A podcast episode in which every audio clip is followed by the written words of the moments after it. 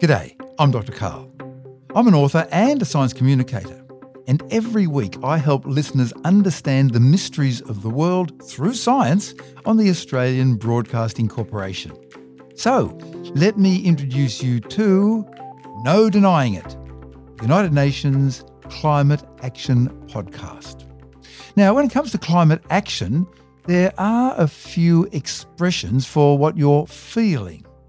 If you feel a sense of loss when you hear about Arctic ice melting, or deep sadness when you learn that acres of forest have burned and displaced humans and animals alike, well, the emotions you're feeling are called climate grief. Let me introduce you to another expression. If you feel constant guilt that you're not doing enough to protect people most at risk of climate change, and if you feel paralysed about how fossil fuels are woven into our lives and how the industry has worked to keep it that way even after they knew that climate change was their doing, well, there's a different word or expression for that too, and it's eco-anxiety. If you're feeling these things, climate grief or eco-anxiety, you are not alone. We, the human race, are facing an unprecedented threat to our planet. But we need to find ways to manage these feelings so we can get through the day and get through this crisis. My name is Yvonne Quaresma. I am the founder of the Climate Journal Project, a community and a space that is the intersection between wellness and environmental advocacy so that we can be better environmental advocates Yvonne was born in Saudi Arabia. Her parents are from the Philippines.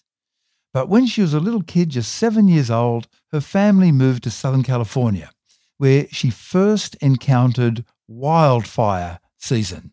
In Australia, we say bushfire, not wildfire, but it's the same terrible thing. When I was younger, it felt like it was a bit more distant. It used to be that, you know, it was a few hours of a drive away, but now it's literally in our backyard. During the particularly devastating wildfire season of 2020, Yvonne was in New York studying for a master's degree in food studies, focusing specifically on food waste. But her sister was still back in California, sending updates about what she was seeing. She would wake up every day to dusty skies because she was so close to the fires. And our biggest concern was the air that she was breathing.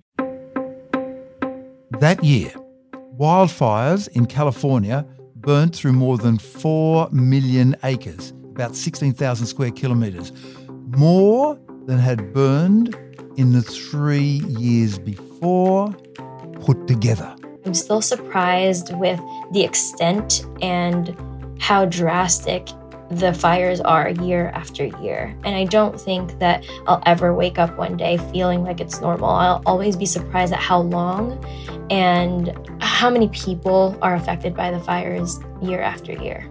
In Australia, in 2020, more than one fifth of all of our forests burned.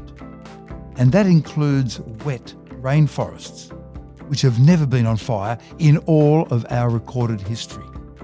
And also, on the 4th of January, Sydney recorded the hottest temperature on planet Earth for that day, just under 50 degrees C. And this year, 2021, we learned that parts of the Amazon are now emitting more carbon than they absorb, as forest is burned to quickly and cheaply make way for agriculture. Now, by cheaply, I mean short-term cheaply, not long-term, of course. Yvonne says that if you want to fight for the planet, you have to fight for yourself too. So she began to look for ways to channel this grief and anxiety. Here's more of Yvonne Quaresma's conversation with our producer, Rachel Ward. Can you talk a little bit about what climate grief means to you? Yeah, and I'll preface this by saying that climate grief is different for everybody. But for me, I feel the loss of a lot of the animals that go extinct. I feel the loss of community and clean spaces, clean and safe spaces for people to be able to live on. And I feel the loss of faith in solutions. That is kind of where my grief comes from. I think that we are unfortunately living in a world where, yes, there are so many solutions, but then there's also so much criticism towards that. And that's been a new type of grief for me. But now I'm starting to face that grief. And anxiety comes from not being able to kind of understand what to do in the present because we're so worried about what's next. You know, what can we do? Will technology be good enough? Will what I do now be good enough? And so that anxiety starts to snowball, not being able to understand what to do in the present. I wonder if you could talk a little bit about how, like, what sort of stresses or anxieties might have inspired the, the Climate Journal project when the pandemic happened, you know, my friends and even family members that were in environmental roles, environmental managers, they were getting fired because their divisions and their initiatives, the budget was getting pulled from their department first. And so I was forced out of my apartment in New York City and went back to my parents' house and I found myself looking for jobs in finance. you know, and I was like, "Wait, but I went to New York to pursue social and environmental impact. Why am I giving up on it so early?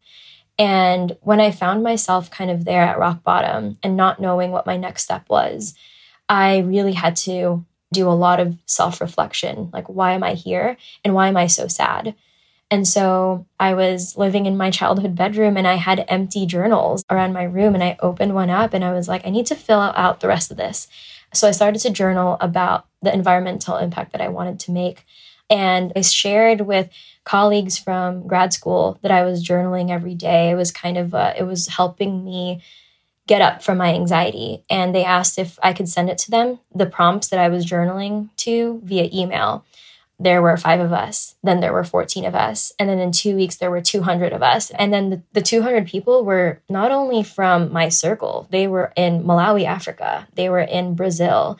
They were in Thailand. And I just, was so amazed at the response that I had. And what I realized through the journaling and writing into these half written diaries and journal books was that climate action is so much simpler than we think.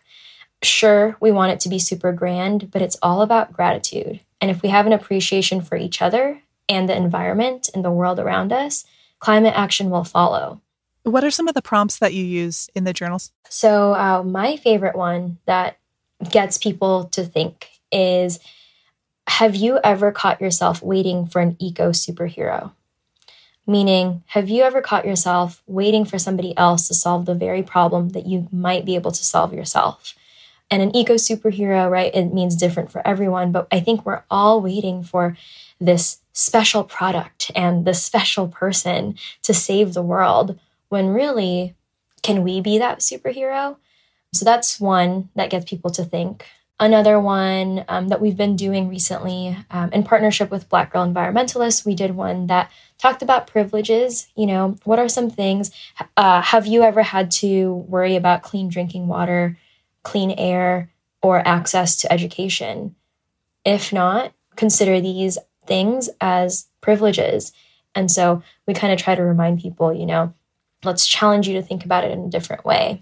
How did you go from this personal journaling task to putting some structure on it and then from there it actually becoming a product? To be honest, I was just listening to people people's requests. It was actually our colleagues from an environmental group in Malawi, Africa mentioned to me they're like, "Hey, we really appreciate you know the daily journal prompts but i don't have access to wi-fi every day do you have a digital journal or like a seven day journal that I can have for myself that I could follow and then pass on to my students? You know, people started asking. Some folks asked for a physical journal because they wanted to detach from their devices when they were journaling. And so in January of 2021, we launched our Kickstarter to be able to produce the very first climate journal book. And I'm very happy to say we sent them out last week, and people have been receiving them and posting about them. And we've also decided to host journal circles. So, for folks that just don't know how to start with journaling, um, it's a very low commitment event. We have a prompt that we share at the very beginning of the event, and then we have live music that everybody can journal to. And so it's just a nice way to ease into kind of a journal practice, just like guided meditation, I guess. You know, it's it's a nice way to uh, introduce people to guided journaling. You have a partner who helps you with sort of the psychological elements of this, with the mental health element of it. Can you talk about that relationship and like how you guys lean on them? Absolutely. So, Dr. Kris Kevorkian is a grief counselor, and she is the president of the North America chapter of the Climate Psychology Alliance. And they're basically a group of therapists that have joined together to kind of make space and address climate anxiety specifically because they started to see that there has been an increase in climate anxiety in young people in not knowing what to do and feeling overwhelmed and feeling burned out. And so I would actually send journal prompts to Dr. Kris Kevorkian just for her review, just so that our language is sensitive to a lot, because some of these things can be triggers. And I think that internal healing is a really big part of external healing and planetary healing because what we need to remember in the environmental movement is that we will run out of energy, but we have to preserve that energy, just like we need to preserve the planet. As much as you want to fight for the planet, you also have to fight for yourself because you're part of it. If you feel disconnected from your purpose, then you're going to continue to be pushed away from wanting to fight for environmental issues because you're not as connected. So that's why we always recommend, you know, when you're stressed, go outside for a walk, um, reconnect with the environment, walk to a new park, and just kind of be still because that will give you and re energize you back into advocacy.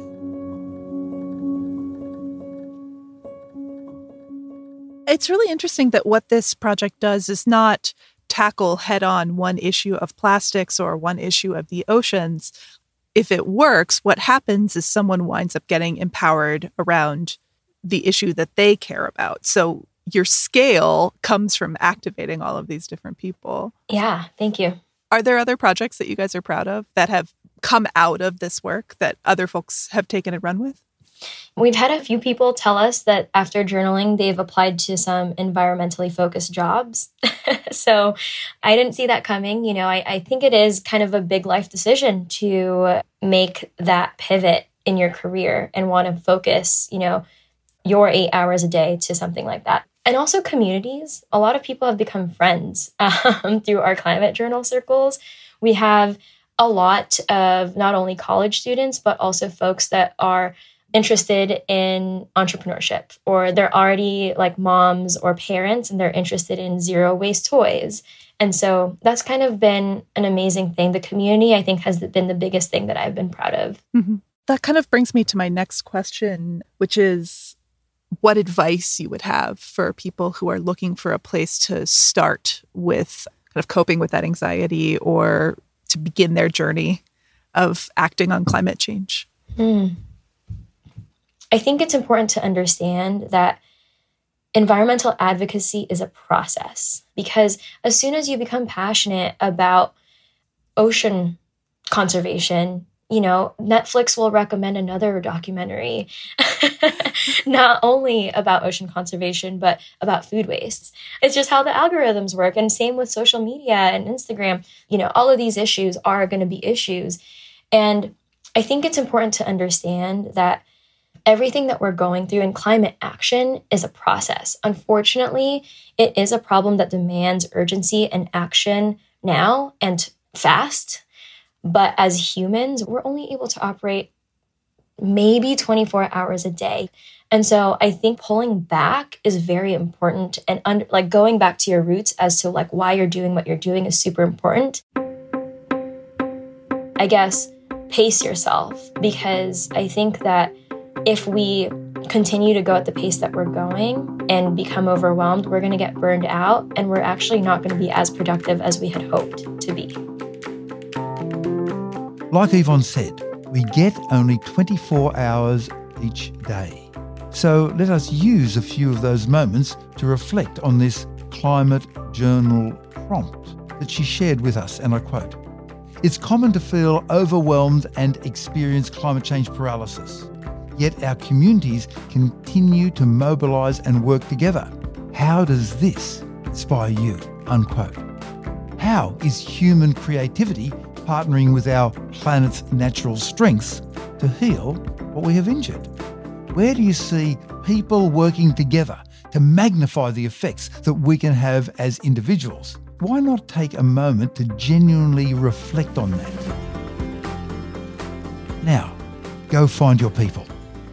There are organisations that mobilise people to protest for government reform. Organisations that show us the previously hidden web of money the fossil fuel industry uses to inoculate itself from change. Your industry may have a group that is organising to refuse to take on fossil fuel firms as clients. Open source projects offer plans and blueprints to use or to give your expertise to. You can run for office or join the campaign of a climate focused candidate and find out how development and infrastructure in your community could be reoriented to cut carbon emissions. In answer to the question, What can I do? Emily Atkin, the publisher of the climate newsletter Heated, writes, Anything! And she goes on to say that, and I quote, if you have ever thought of becoming more involved in the fight for climate justice, it's time to stop thinking and to start doing. Unquote. Your grief is real. So is your power. There is no denying it.